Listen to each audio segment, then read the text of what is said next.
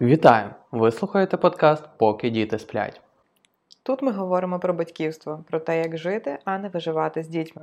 Мене звати Андрій. Я Наталя.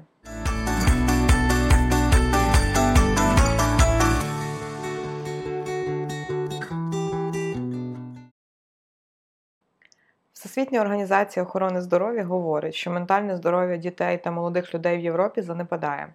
Кожен п'ятий має поведінкові чи ментальні труднощі, кожен восьмий ментально нездоровий. Ми рекомендуємо всім нашим лікарям призначати ігри для маленьких дітей. Американська академія педіатрії 20 серпня 2018 рік.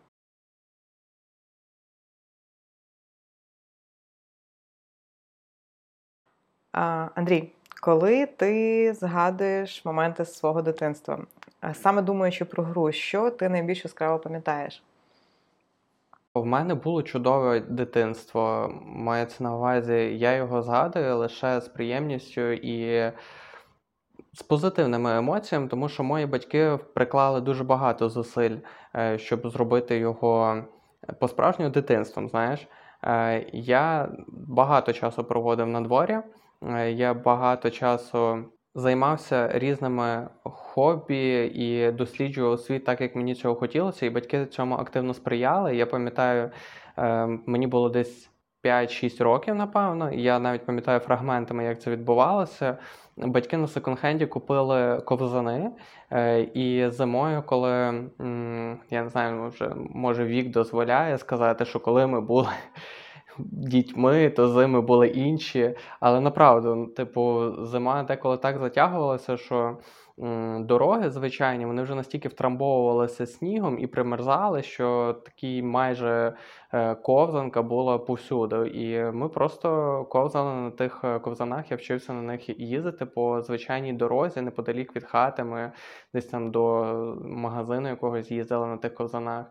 Е, я багато часу проводив на селі так само. Я досліджував, е, як поводитися з ножем, як вирізати якісь з дерева фігурки чи там мечі якісь вирізали і билися з татом тими мечами дерев'яними. Ну тобто дуже багато всього такого. І це не припинялося доволі довго. Тобто, десь до підліткового віку е, в мене було багато активної гри. Пізніше це переростало в е, те, що ми компаніями просто е, ганяли якісь доганялки, якісь козаки-розбійники, і так ми проводили багато часу. Знаєш, ми, мені здається, принаймні я часто зустрічаю таку думку в сучасності, що гра це щось таке виключно для фану. Е, в той час, коли дитина не зайнята усім іншим тобто чимось важливим, чимось е, корисним, чимось і корисним та розвиваючим англійською мовою, здобуттям, здобуттям якихось навиків. Але це не так. Е, гра це найважливіше завдання для дітей. Це можна сказати дитяча робота. Ми ходимо на роботу для того, щоб е, заробляти, забезпечувати свої сім'ї. Це як наш обов'язок. То в дітей є свій обов'язок це гратися. В 1980-х роках е, змінилась парадигма того, що е, з'явилась така річ, як відеоігри, з'явилися перші приставки, і для батьків е, тогочасних це почало здаватися такою, знаєш, класною, безпечною альтернативою, ніби як діти в хаті, під наглядом їх видно, вони точно собі там не зламають голову десь, е, не будуть чимось незрозуміло чим займатися, і в принципі батьки одним оком можуть е, простежити за ними. Але зараз, потроху, коли вся ця тема почала більше і більше розвивати, зараз ми розуміємо, що гаджети вже стали невід'ємною частиною нашого життя, нашого суспільства з раннього віку. Ми бачимо, що не зовсім воно так сталося, як гадалось.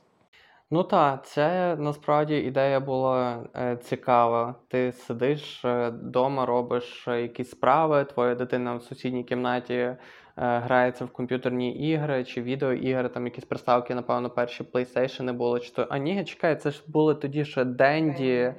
Та, е, але насправді. Це забирає дуже великий е, потенціал справжнього дослідження світу, тому що е, це підмінює е, реальність. Ніяка комп'ютерна гра навіть на сьогоднішній день з крутою графікою і сильним сюжетом вона не замінить е, справжнього е, світу і те, що відбувається в ньому. Дослідження показують, що вільна гра це одна з основ розвитку дитини. Вона впливає на розвиток прифронтової кори головного мозку, а це в свою чергу допомагає розвинути здатність справлятися зі стресом. Мені невідомо, чи є такі дослідження проведені в Україні, якісь аналогічні, але в США е, проводили дослідження серед дітей. Єдине, я зараз не пам'ятаю, який саме вік е, брався до уваги. Але нехай буде просто діти, категорія е, діти. Що в середньому вільної гри на дворі в дітей є 4-7 хвилин на день. Зате перед екранами різноманітних гаджетів, тобто це включає там і телевізор, і планшет, і телефон, дитина проводить 7,5 годин на день. Мене це шокувало і засмутило. Я, ну, Мені хочеться вірити, що в Україні не так, що все ж таки в нас діти більше проводять часу на дворі, але навіть якщо в нас статистика трошки інша, я розумію, що динаміка все одно е, рухається десь цю сторону. Ну так, я думаю, складно е, сказати, що зараз е, ми навпаки більше починаємо з дітьми гуляти, і що на майданчиках видно ту кількість дітей, яку було видно 10 років чи 20 років тому, коли ми були дітьми. Е, дуже кардинально відрізняється картина, особливо з старшими дітками. Знаєш, е, якщо ще батьки виходять з нашого віку дітьми, там 3 роки плюс-мінус, то підлітки і трохи раніше, ніж підлітки, от їх дуже мало стало видно на дворі. І в мене є молодший брат, і я знаю коли він зростав, то е, серед його друзів е, вже активно починали зависати діти в відеоіграх. Там вже починалися всякі стрілялки і різні інші ігри. Ну, не про це мова, е, який саме контент вони там споживали. Але діло в тому, що це вже була їхня тверда альтернатива е, часу проведення на дворі, особливо коли е, погода була хоч трошечки там не, не ідеальною для прогулянки. Більше досліджень е, і таких висновків на тему важливості взагалі гри е, серед е, серед дітей, серед людей, взагалі для формування особистості, для формування інтелекту, емоційного і не тільки. Е, можна подивитись класну документалку. Вона називається The Nature of Things, The Power of Play. Вона є тільки англійською мовою, тому хто розуміє англійську мову або хоча б з субтитрами, дуже рекомендую подивитись на Ютубі, щоб більше е, вникнути в тему взагалі важливості гри. Е, гра назовні на дворі вона дає свободу креативності. Ми бачимо зміну підходів зі зміною поколінь в тому, що ми дозволяємо нашим дітям, е, і що ми почали менше дозволяти дітям, ніж дозволяли наші батьки нам. Одна дослідниця психології розвитку Кеті Хірш вважає, що гра вона взагалі допомагає будувати більш гуманне суспільство. Е, тому що, коли ти граєшся з кимось, тобі потрібно співпрацювати, тобі потрібно думати, чого хоче інша людина так само, і тобі потрібно е, знаходити якісь спільні рішення і розвивати свої навички комунікації і розуміння емоцій, почуттів іншої людини. І як дослідниця з раннього розвитку, вона знаєш, наголошує на тому, що саме гра і вільна гра вона стає е, такою таким базисом і основою для успіху в школі та в подальшому добробуті вже вже дорослих людей. Саме тому ми з Андрієм виступаємо проти ранньої академічної освіти. Е, на мою думку, вона заважає і забирає час з вільної гри, е, якої в житті дитини дошкільного віку має бути надзвичайно багато. Е, і вона є дуже важливою. Що я маю на увазі? Я маю на увазі, знаєш, коли от ми з тобою навіть думаючи про садок для Авеля, ми читали якось графіки е, в дитячих садках, коли ми онлайн підшукували якісь варіанти. І коли я бачу в дитячому садочку оцей супер розписаний, наповнений графік заняттями, там англійська, початкова математика, якась додаткова е, французька, е, там навички письма, ну, тобто вивчання звуків. І, і я розумію, що це там на 5-6 годин ти залишаєш дитину, а в неї повноцінний такий шкільний день. І я розумію, що там взагалі не залишається місця для цієї свободи, для дитинства, для того, щоб розвиватись так, як потрібно маленькій дитині в вільній грі. Тобто не залишається місця для креативності, для того, щоб просто понудьгувати, для того, щоб. Палки перетворились на мечі е, або на паточки для шашлику з листочків. Тобто не вистачає е, просто часу ну, не розписаного, не запланованого, не. І відразу починає впихатися в молоді юні голови, які ще не готові до цього різні академічні знання. І мені здається, це ну, вже багато людей, і педагогів, вони самі говорять і помічають наслідки в кінці кінців цього. Це просто ненависть до потім шкільної програми, ненависть до будь-яких наук, предметів, коли для цього вже настає час в школі. І можна вже не поодинокі випадки знайти, де є альтернативи. Наприклад, е, у Львові є садок, який відрізняється колосально від е, традиційних е, садочків, тим більше того, що ти розповідаєш про академічну освіту в садочку. Там є якраз те, про що ми говоримо. Садок взагалі не має власного приміщення. Вони збираються з дітками в лісочку, чи це парк, я точно ще не знаю. У них є все, що є з такого де можна заховатися, це невеликий тент, під яким вони можуть е, заховатися від дощу і там поїсти чи провести якийсь час. Більшість часу це вільна гра на природі, і це такий кайф для нас спостерігати, як вони проводять час, е, особливо коли там не сонячно, не суха, гарна погода, в яку звикли більшість е, людей гуляти, а навіть в негоду. Е, ми в інстаграмі активно дивимося їхні сторіс. Там вони вдягають е, відповідний одяг, який не промакає, тепленький, і цілий день проводять з різними. Інструментами досліджують тваринний світ, десь там якихось жучків, з палками ходять, граються в болоті, начерпають Е, відерками то болото з водичкою кудись носять, е, переливають. І е, це все настільки живо, видно, що ці діти вони щасливими. І знаєш. Ми зараз живемо в такому світі. Ми живемо в індустріальному періоді, де наша продуктивність, наша ефективність це є значно важливіше за то, чи маємо ми щастя в кожному дні, чи взагалі в нас наповнене наше нутро Е, ресурсом до життя, і і чи є в нас оцей вогонь е, в серці до того, щоб досліджувати і насолоджуватись життям, чи ми вже просто втомлені, але але ефективні і продуктивні. І це, напевно, якраз і диктує е, для батьків цей виклик ем, залишити дітей вдома, дати їм зручну приставку, яка не потребує ніякого часу. Вона повністю забере увагу дитини, і дитина не буде відволікати тебе від роботи. Тому що зі свого боку я розумію, що ми, як батьки, відповідальні за е, те часопроведення, яке е, буде у наших дітей. Те, як ми організуємо е, їм час, так вони і будуть жити. Вони не можуть самі добратися чи обрати садочок. Це наразі в даному періоді це є наша відповідальність з тобою. Так, тобто або зайняти екраном, або навпаки, зробити дитину також ефективною, продуктивною і навантажити її в дошкільному віці максимальною кількістю занять, розвивашок, е, вивчень е, мов е, або інших академічних знань здобуття для того, щоб вже з раннього віку привчати до цієї ефективності. Знаєш, ця модель е, садочків на природі, вона взагалі родом має скандинавське коріння.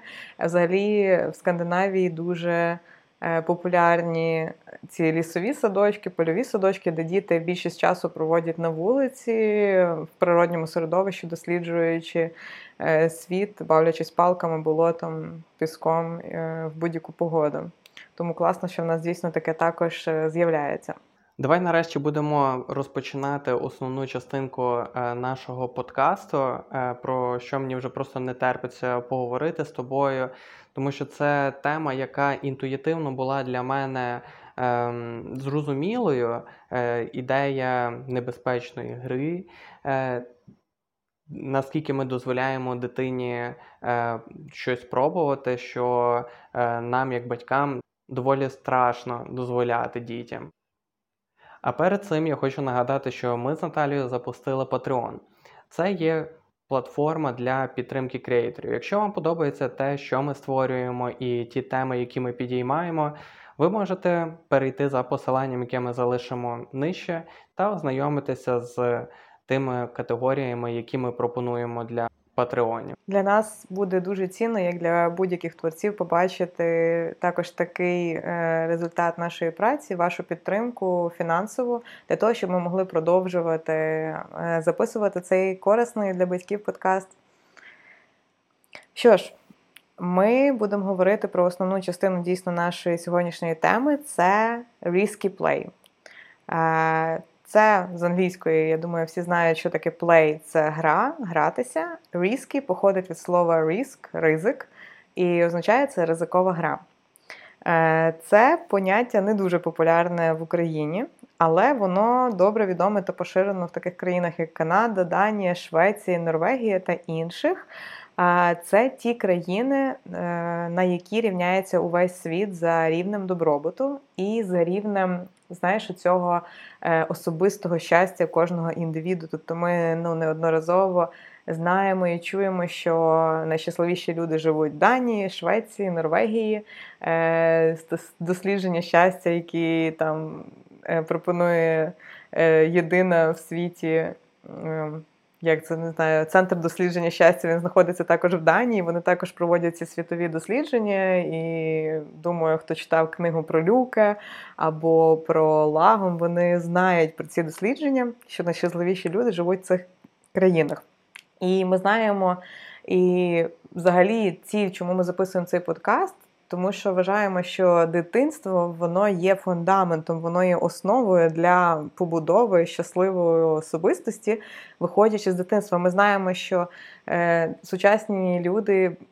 Кожен з нас, ми всі боремося з якимись травмами, які ми тягнемо з дитинства. Ми хочемо допомогти батькам і нашому суспільству, майбутньому, яке буде формуватися вже з наших дітей, уникнути цих травм, уникнути як ментальних, так і фізичних якихось ем, кроків не, не в ту сторону.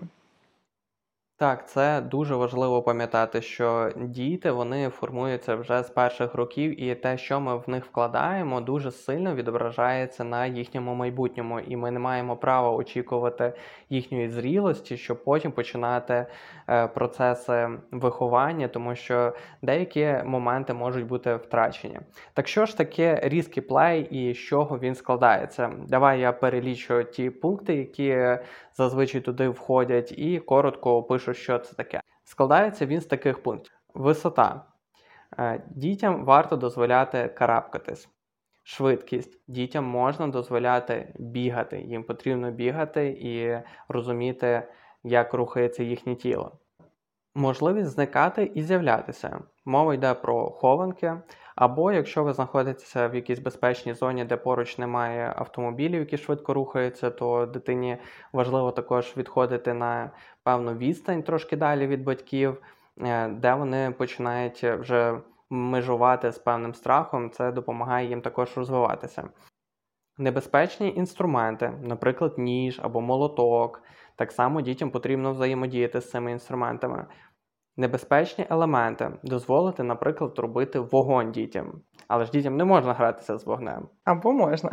Груба гра так само це стосується про позитивну якусь, але боротьбу, штовханину, коли діти можуть собі мірятися силою, ем, не переходячи в агресію.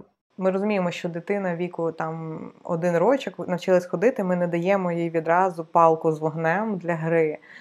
Але е, по мірі дорослішання для навіть дошкільного віку кожен з цих елементів ризику, які ти перечисляєш, він може поступово залучатися е, в життя дитини. Вона може починати знайомитися з кожним з цих е, предметів. Наприклад, Авелю для знайомства з ножем ми купили перший ніж десь півтора роки йому було. Це був безпечний ніж. Він зроблений з дерева, але він якби до кінця завужується і він гострий е, знизу, і ним можна розрізати ну, якісь не дуже тверді предмети. Тобто, наприклад, таким чином він допомагав мені нарізати фрукти, якісь банан він міг порізати. Він міг порізати там стигле авокадо, тому що він вчився користуватися таким ножем для того, щоб в майбутньому, там, наприклад, ближче до там трьох-чотирьох років я дала йому більше, ніж уже під своїм наглядом, і він міг би вже вчитися ним. Тобто, звісно, всі ці етапи вони є поступовими, і ми не даємо зразу палку з вогнем і ніж однорічній дитині. Ми говоримо не про це, але про те, щоб залучати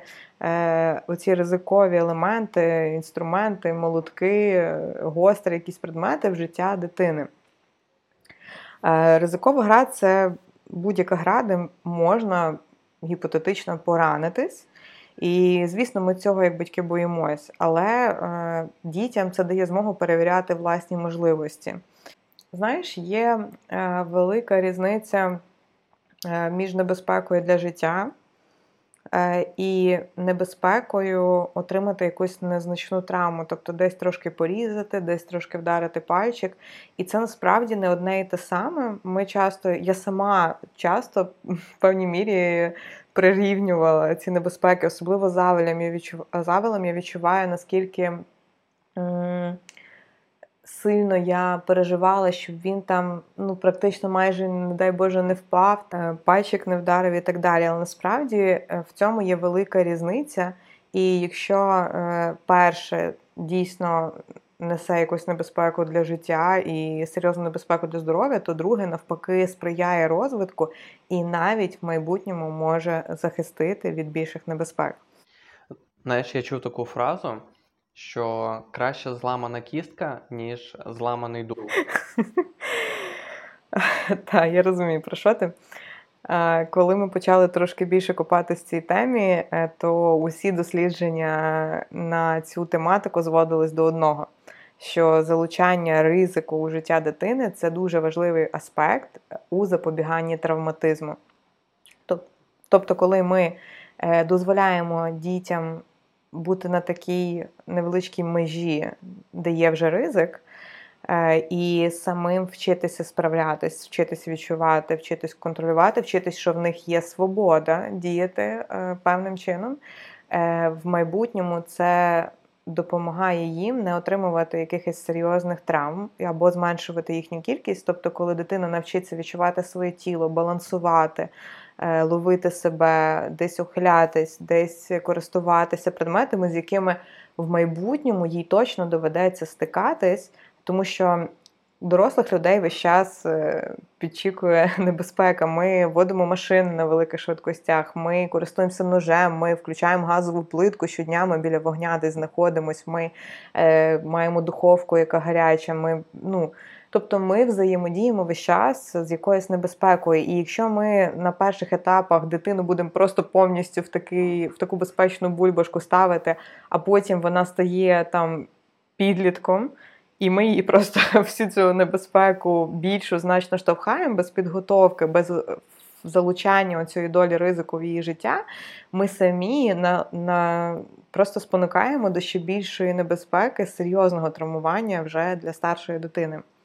Так, правда в тому, що ми, як батьки, е, ми є провідниками дітей у доросле життя, і Ем, якщо ми не даємо їм можливості навчатися зараз, то в майбутньому е, це буде дуже повільно і значно складніше для них, тому що зараз ідеальний час їм пробувати, і як я кажу, дійсно не ламати цей е, дух, тому що доволі парадоксально воно звучить. Ми, як батьки, справді хочемо захистити наших дітей, тому не даємо їм якогось ризику. Ми знаємо краще, на нашу думку, е, що їм можна робити, що не можна робити, де вони можуть травмуватися. І це перетворюється в такий дуже великий тиск і нагляд, коли ми ходимо просто за дитиною кожен крок і дивимося, що вона десь там буде падати, її зразу впіймати.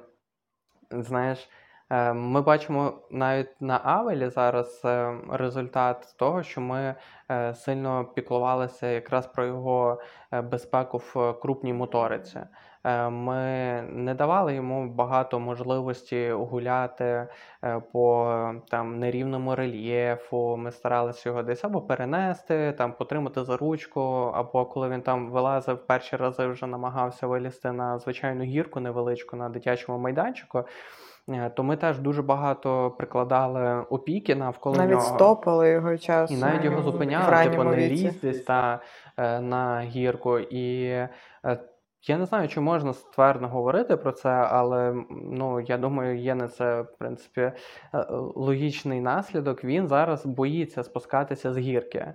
Е, тобто він на неї може вилізти по сходинках, але він боїться сам з'їжджати е, з гірки, попри те, що йому майже три роки, і значно менші діти за нього спокійно з'їжджають вниз, можуть десь там впасти, але їм весело, вони повертаються назад.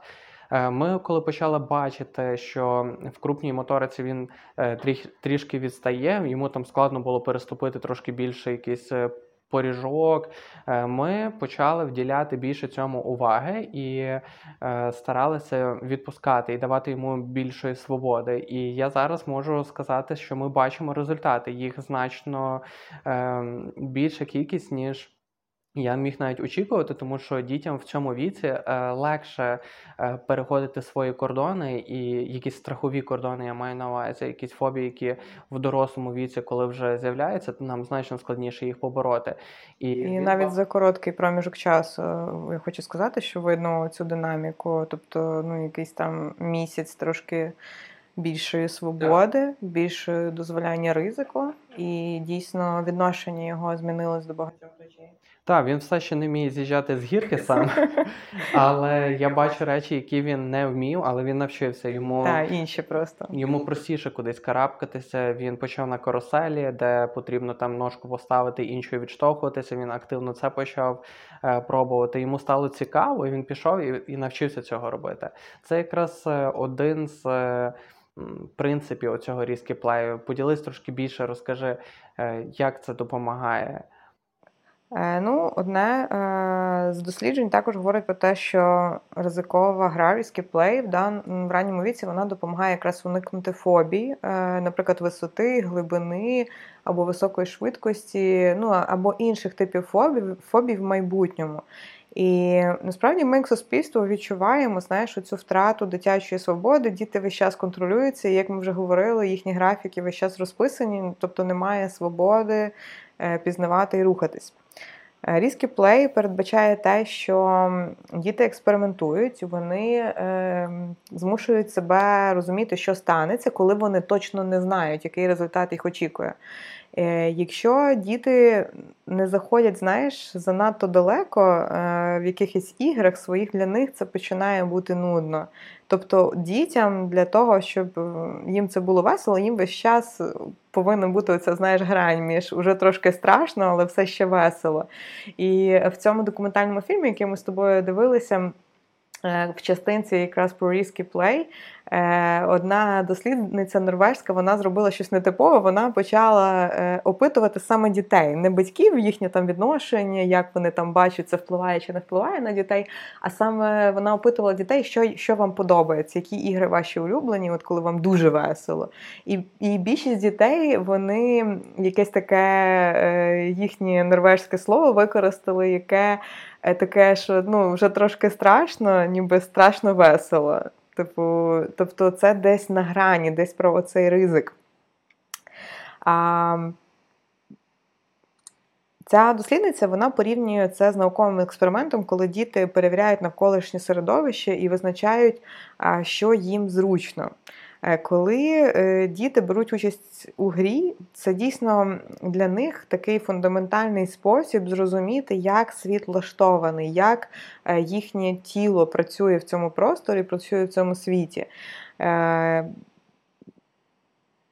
І, звісно, ми, коли говоримо про risky play, ми говоримо про те, що це все відбувається загалом у відносно безпечному просторі. Тобто ми не говоримо е, про ті ризики, які дитина не здатна оцінити, таке як вибігати на машину, вибігати на дорогу, де є машини. Ми не говоримо про такі якісь е, зони, де відповідальні батьки. Тобто ми говоримо, що якщо дитина в парку. Ну, нічого страшного не станеться, якщо вона спробує там чи на дерево залізти, якесь там до її відповідно віку, яке там не буде занадто високим чи крутим, або десь трошки на гірку драпатися, або з якимись палками там стрибати, бігти, карабкатись кудись, так як ти кажеш. Ризиковані ігри в ранньому віці вони можуть допомогти розвинути в дітей цілий ряд таких навичок. важливих важливий для майбутнього життя і навіть для формування їхнього добробуту. Тобто це такі речі, як е, стійкість, е, виконавчі здібності, ризик управлінські навички, самостійність, впевненість, ну і такі інші дослідження цієї дослідниці Бруссоні щодо запобігання травмам показують, що участь у ризикових іграх також зменшує ризик травм в майбутньому, як ми вже говорили. Ну, це якраз найцікавіше, тому що е, батьки всі, е, які забороняють, і ми, в тому числі, коли ми обмежували Авеля, це якраз і було бажання вберегти його, щоб він не покалічився. Але цим самим ми з, унеможливлюємо його навчання, як не принесе собі шкоду, і потенційно в майбутньому. Коли нас не буде, є всі шанси, що е, він зможе поранитися, тому що він не підготовлений до цієї ситуації. Ось і все. І мені дуже подобається, коли ми почали досліджувати цю тему. Е, і я читаю про те, що дитина, яка е, переходить бар'єр свого страху вона краще буде вміти володіти своїми емоціями, вона краще зможе в майбутньому справлятися з ситуаціями, а не просто закривати двері і казати Ні, я цього не зроблю, тому що воно здається мені страшним. Чого би це не стосувалося, чи дійсно якихось. Е, Фізичних вправ там мається на увазі, чи якоїсь е, їзди на лижах в майбутньому, чи якоїсь ситуації, де тобі треба е, кудись викарабкатися, чи навіть е, що стосується твоєї роботи. Тобто ти більш стаєш сприятливим до того, щоб спробувати. І якщо в тебе не виходить, ти можеш спробувати ще раз. Це також мега важлива здібність для кожної людини, тому що немає успіху без помилок. Е, ми маємо дати можливість дітям помилятися дуже багато разів. Помилки це прекрасно. Помилки це не те, за що потрібно карати дитину або обмежувати від цього, тому що е, саме на них ми будуємо кожен з нас, ми будуємо власний досвід і розуміння того, е, як працює наш організм і цей світ. І це допомагає нам в майбутньому робити більші і впевненіші кроки. І нам, як батькам, важливо коли дитина помиляється, або ми там не були дуже щасливі з ідеї того, що дитина там залізе на якусь е, високу драбинку, і вона там поперхнулась на першій же сходинці. Нам не важливо, ти бачиш, я ж казала, мама казала, що ти впадеш. Нам навпаки, варто, знаєш, підбадьорити і сказати: спробуй ще раз. Це значно значно цінніше і буде мати більший вплив на на цю ситуацію і на дитину в майбутньому. Та е, питання підбирання слів, воно є дуже важливим. Те, як ми підбираємо слова, і е, нам, як батькам, особливо коли діти ще не розмовляють або вони погано розмовляють. У нас є велика спокуса е, вважати себе дуже. Не знаю, як правильно сказати. Ну, якби ми знаємо правильні відповіді. Ми знаємо, що от ми так сказали, там не йди, не рухайся, ще там щось. І от дитина має чітко це зрозуміти, але ми не дивимося її очима. Ми не розуміємо світ в ці моменти. Ми не розуміємо, як дитина мислить. І для чого варто ставити себе на її місце іноді. Знаєш, там якщо бігти за за дитиною і кричати там Іванко, Іванко, сі, сі, сі, сі, сі, сі, обережно, обережно, обережно, обережно, ти зараз там не впадеш, воно швидше злякає і обмежить е, дитину взагалі може ну як розгубитися, тому що, знаєш, якщо би я їхав на швидкості на машині, і ти би збоку сиділа просто на кріслі і і кричала: Андрій, Андрій, Андрій, обережно, обережно, обережно, обережно. Дивись, дивись, дивись, чик чик чик чик чик Ну, якби я я би навпаки впав, напевно, в якусь е, паніку, не розуміти, що, що робиться, тому що ти сконцентрований на тому, що ти робиш, е, як доросла людина, і ці, цей момент потрібно, щоб е, коли хтось щось говорить, щоб він дав чітку якусь е, пораду, яка буде корисною і зрозумілою. Якраз про це, про це хотіла сказати, що я була мама, будь обережний. Я весь час використовувала оцю таку шкідливу знаєш, фразу Будь обережний, будь обережний, а ви будь обережний, будь обережний. Я весь час е, зупиняла від всіх форм і типів небезпек е, оцією фразою, але яку інформацію дійсно для дитини несе ця фраза? Вона радше знаєш, для заспокоєння нервів самої мами, що вона щось зробила, але що не до кінця ясно. І вона лише формує, знаєш, таку недовіру до світу і розуміння, що світ він в принципі небезпечний. Ну, бажано взагалі як без хати не виходити і лишній раз не рухатись, тому що в принципі всюди до тебе чатує небезпека. Але ми знаємо, що для формування емоційного інтелекту дитини базова довіра до світу, яка формується в ранньому віці, вона є архіважливою, вона є просто фундаментальною. Е, І я знаю, що я така не одна. Я сама помічаю, що інші мами десь на майданчику чи в парку гуляючи, неодноразово стопують своїх дітей цією фразою Будь обережний. Е, що ж можна сказати замість цієї фрази, яка дитині не дає інформацію про те, яка саме небезпека в цю секунду на неї чекає, і на що ж їй звернути увагу? Тобто, ну їй просто зупинитись, не рухатись, припинити робити те, що вона робить, чи що їй робити. Е, Я думаю, що можна бути більш специфічним. І замість фрази будь обережний, спробувати звернути увагу дитини на те, що саме відбувається. Тобто Зверни увагу, каміння слизьке, ти бачив. Так? Тобто ми просто е, нагадуємо, якщо дитина це не помітила, не побачила, але даємо їй продовжити те, що вона зробила, спробувати йти по цим камінням, балансуючи десь. Е, калюжа глибока, е, там ця колода гнила, коли ти стаєш, гілочка тоненька, або дорога там вже закінчується. Або кущ колючий, там, бачиш, собачка біжить. І тобто більше звертати увагу на те, що е, відбувається, або дати більш чітку вказівку, наприклад, що дитині робити. Тобто рухайся трошки повільніше, або е, підбіжи швидше, там, або звернути увагу, що її оточує. Ти чуєш, водичка шумить, тобто навчити її користуватися цими своїми сенсорними відчуттями і звертати увагу на ці такі сенсорні аспекти. Е, там гаряче, холодне. Або ще е, що можна робити, це задавати дитині питання: Окей, а який твій план? Ти хочеш дістати е, ось ту квіточку, яка на тій гілочці, ти хочеш дотягнутися рукою туди, або ти хочеш вилізти, щоб там з'їхати потім, або спуститись. Тобто дізнатися який у дитини план, що що ти хочеш зробити? В тебе в руці от камінь і палиця. Треба погратись на відстані від інших. А ти хочеш кинути це в річку? Тоді давай відійдемо від інших діток, та, щоб не поранити інших. Е, не поспішай. Ну і останнє, що можна також зробити, це просто запропонувати допомогу. Можливо, дитина е, захоче звернутися до вас, просто сказати: Я поруч, якщо тобі буде потрібна допомога в твоєму занятті. Класно, давай тоді розберемося, а де ж реалізовувати оцей весь різкий плей, тому що в мене в голові зараз є розуміння, що ми говоримо про якийсь не знаю, ліс, село, дерева і парки. і так далі, парки. 100%. Але ми живемо всі в місті. Ну як всі? Тобто є частина людей, яка живе в місті, є частина людей, яка живе в селі, і класно вам вам легше реалізовувати різкі плей для дітей. Що ж робити тим, хто живе серед.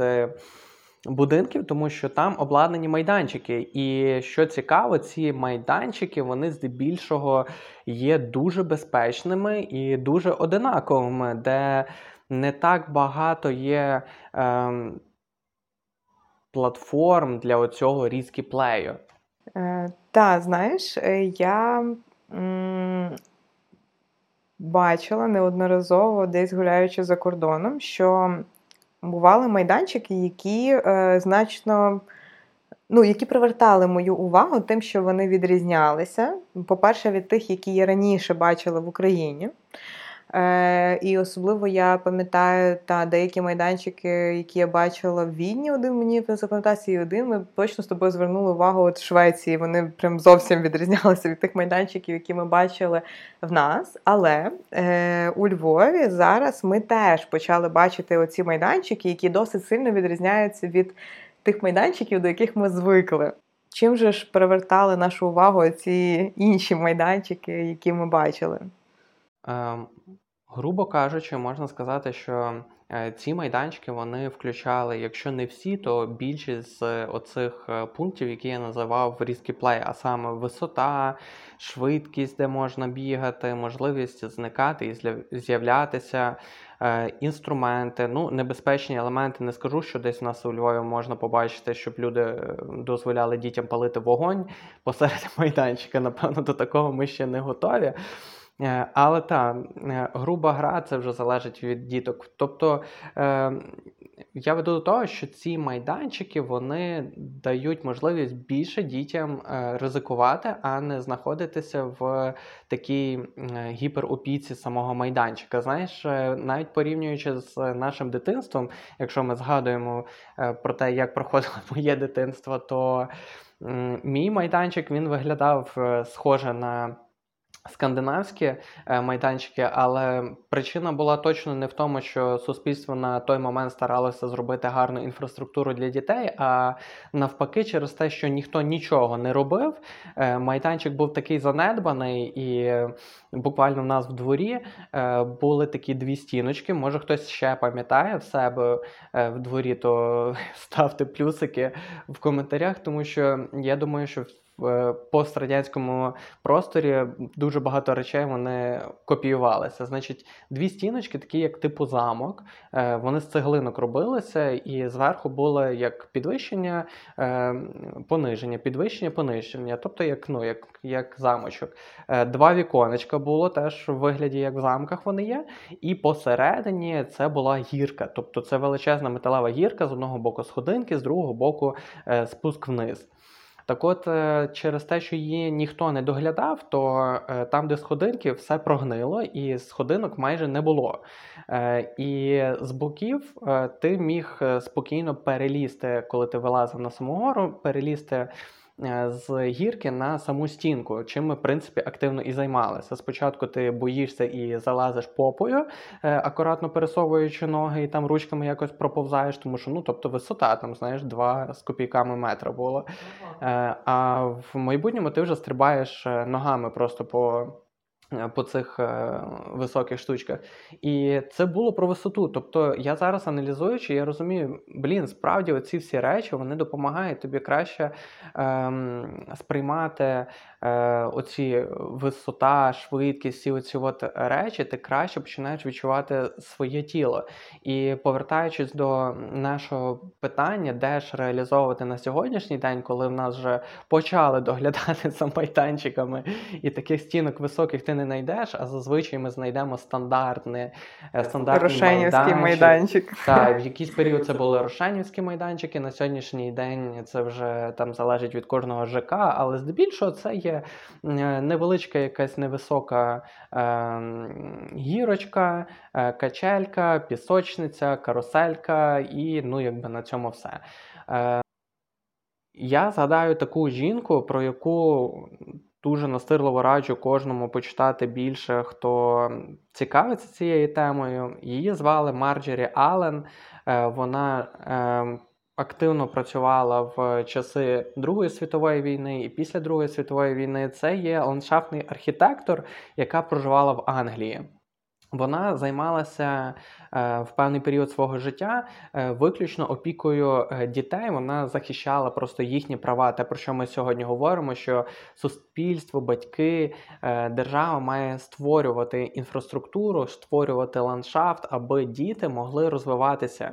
І вона задумалася одного разу: окей, в нас е, є гарні будинки, в яких ми живемо, чудові квартири, і знизу е, ми створюємо якісь майданчики для дітей, але вона задала собі питання, що вони всі просто квадратик, в якому майже нічого немає, декілька елементів, і діти просто знуджуються в них. Вони зазвичай граються взагалі десь за межами цього майданчику. І дуже сильно змінило її е, світ, і для неї прийшло відкриття, коли в 45-му році вона потрапила в е, Копенгаген, як ми знову згадуємо цих е, прекрасних. Е, Північні країни, які е, вирізняються своєю якоюсь чуйкою до того, що ж є природнім, що ж є, е, де заховане щастя для людей і маленьких діток. І там вона натрапила на е, такі дитячі майданчики, такі простори, які називалися на той момент Junk е, Playgrounds, як перекладається як е, гральні майданчики зі сміття. І вона забрала звідти принципи і назвала, е, якщо я не помиляюсь, вона назвала Creative або ну, щось щось схоже, тобто якесь позитивне слово підібрала Creative Playgrounds, нехай буде. Ось, тому що там майданчики зі сміттям звучать доволі грубо, але насправді, якщо ви подивитеся відео, вони саме так виглядають. Так от, в чому ж е, концепт? Концепт в тому, що всі ці шість пунктів різки плею вони включалися в цьому майданчику. Дітям на великій території давалася абсолютна свобода. Їм давалися матеріали. Цегла, дерево, е, якісь бруски, е, мотузки. Їм давалися інструменти, вони могли забивати цвяхи, розфарбовувати. І діти самі створювали для себе майданчик. І він міг виглядати дуже незвично, і він міг виглядати доволі небезпечно. Ну, навіть не доволі, він дійсно виглядає небезпечно навіть для нас, які на сьогоднішній день стараються переосвідомити е, цю думку про небезпеку. Але Просто задумайтесь на цьому моменті, е, коли ви слухаєте нас. Просто подумайте, наскільки більш креативним, наскільки більш е, практичним такий майданчик є для діток, е, ніж штучно створені обмеження на майданчиках, які ми бачимо на сьогоднішній день. Чесно, я сам розумію, що я би з задоволенням, напевно, навіть зараз провів час в такому е, просторі, якщо би з голови забрати е, тиск того, що потрібно робити, то такі розваги вони неймовірно сприяють твоєму розвитку креативності. Ти разом з друзями, е, беручи в руки інструменти, можеш збудувати щось, на чому ви потім будете проводити час. Або, можливо, якби у нас було більше таких креативних майданчиків, батьки теж могли би бути більш залучені, тому що я не раз бачу, як батьки нудяться на майданчику. Ну і я думаю, що діти теж нудяться, просто якби не дуже є якась альтернатива. І це було б теж класне часопроведення, тобто щось разом позабивати, пощитись якихось навиків, типу, в такі, в такому міському середовищі, будучи. Так, вона привезла цю ідею до Лондона і назвала трохи по-іншому, як я казав, напевно, Creative Playground. І вона шукала вдалі місця, де було багато простору, де нічого не заважало дітям для того, щоб вони креативили, досліджували цей світ. І е, там вона давала можливість дітям е, таким чином гратися. І знаєш, такі люди вони неймовірно надихають е, своєю відданістю і своєю любов'ю до е, дітей, тому що, окрім звичайних здорових дітей вона присвятила дуже велику кількість часу, аби попіклуватися про дітей з обмеженими можливостями. Вона також займалася дослідженнями е, того, що приносить щастя, і що допомагає розвиватися дітям з особливими можливостями. Діти, які мали хвороби, які були ДЦП і, і так далі. Е, вона створювала так само майданчики для тих дітей. І знаєш, дуже цікаво, що ми звикли ставитися з обережністю, ставитися з таким співчуттям, жалем до е, дітей, які мають обмежені можливості. Але коли дивитися взагалі ці відео про цю пані Ален, наскільки вона наповнена любов'ю і наскільки вона дає можливість цим дітям почуватися повноцінними. Я дивився, це просто можна прослюзитися, коли ти дивишся, як ті діти з палицями, на які вони там опираються, тому що їм важко ходити, вони веселяться, намагаються десь там бігати е, за м'ячем його копати. Діти, які е, майже не тримаються на ногах, е, вони намагаються викарабкатись на якусь гірку, і їм це абсолютно цікаво, вони щасливі і вони розвиваються в тому просторі, де вони проводять час. Для мене це було дуже цікаво. Мгм. Тобто маєш на увазі так само з елементами ризику. Е, Так, Ось звісно. ці такі самі ж принципи. А якщо ви подивитесь документальний фільм, який ми рекомендували, там взагалі, е, знаєш, говориться про концепцію цього ризику, наскільки вона не тільки в людей, вона в принципі присутня у всіх е, класів тварин. Е, Оця доля ризику як елемент розвитку. Тобто вони там показують мавпочки маленькі, які ще ну, відносно недавно народились, і вони е, стрибають з одної ліани, вони чіпляються на височезній висоті, вчаться типу ловити себе, ловити, чіпляти за цю ліану, або там, ну тобто кожен з видів тваринок вони там показували по-іншому, як є ризик е, в їхньому житті, як вони розвиваються в людини. Найдовше триває дитинство, і для чого воно триває так довго? Це для того, щоб розвинутись. Тобто, ми ну, найбільш розвинутий клас. Та? Ми розуміємо, що людина це як вершина всього цього світу, і є найбільш розвинутою, і для цього їй потрібен час. Але для цього їй також потрібен ризик. Для того, щоб на кожному з етапів дорослішання кидати собі нові оці такі ризикові моменти. Пані Бросоні, ця дослідниця, яку я згадувала вже раніше, вона дає декілька порад батькам, як, як батькам, е, які не звикли до цієї концепції, які, можливо, так як ми на якомусь етапі просто зловили себе на думці, що весь час кажуть, будь обережний своїй дитині і е, обмежують її в цих таких ризикових елементах гри, що насправді. Е, Притуплює десь її розвиток, притуплює ці можливості, які дитина має потенційно.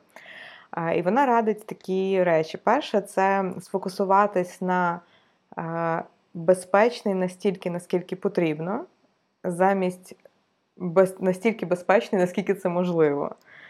Тобто е, середовище дитини воно повинно бути безпечним та, по віку. Ми це розуміємо, ми про це говорили десь в попередніх епізодах, але воно е, не повинно виключати будь-який ризик. Тобто там ризик падіння, ризик там пальчик поранити, ризик десь там випробовувати своє тіло в балансуванні.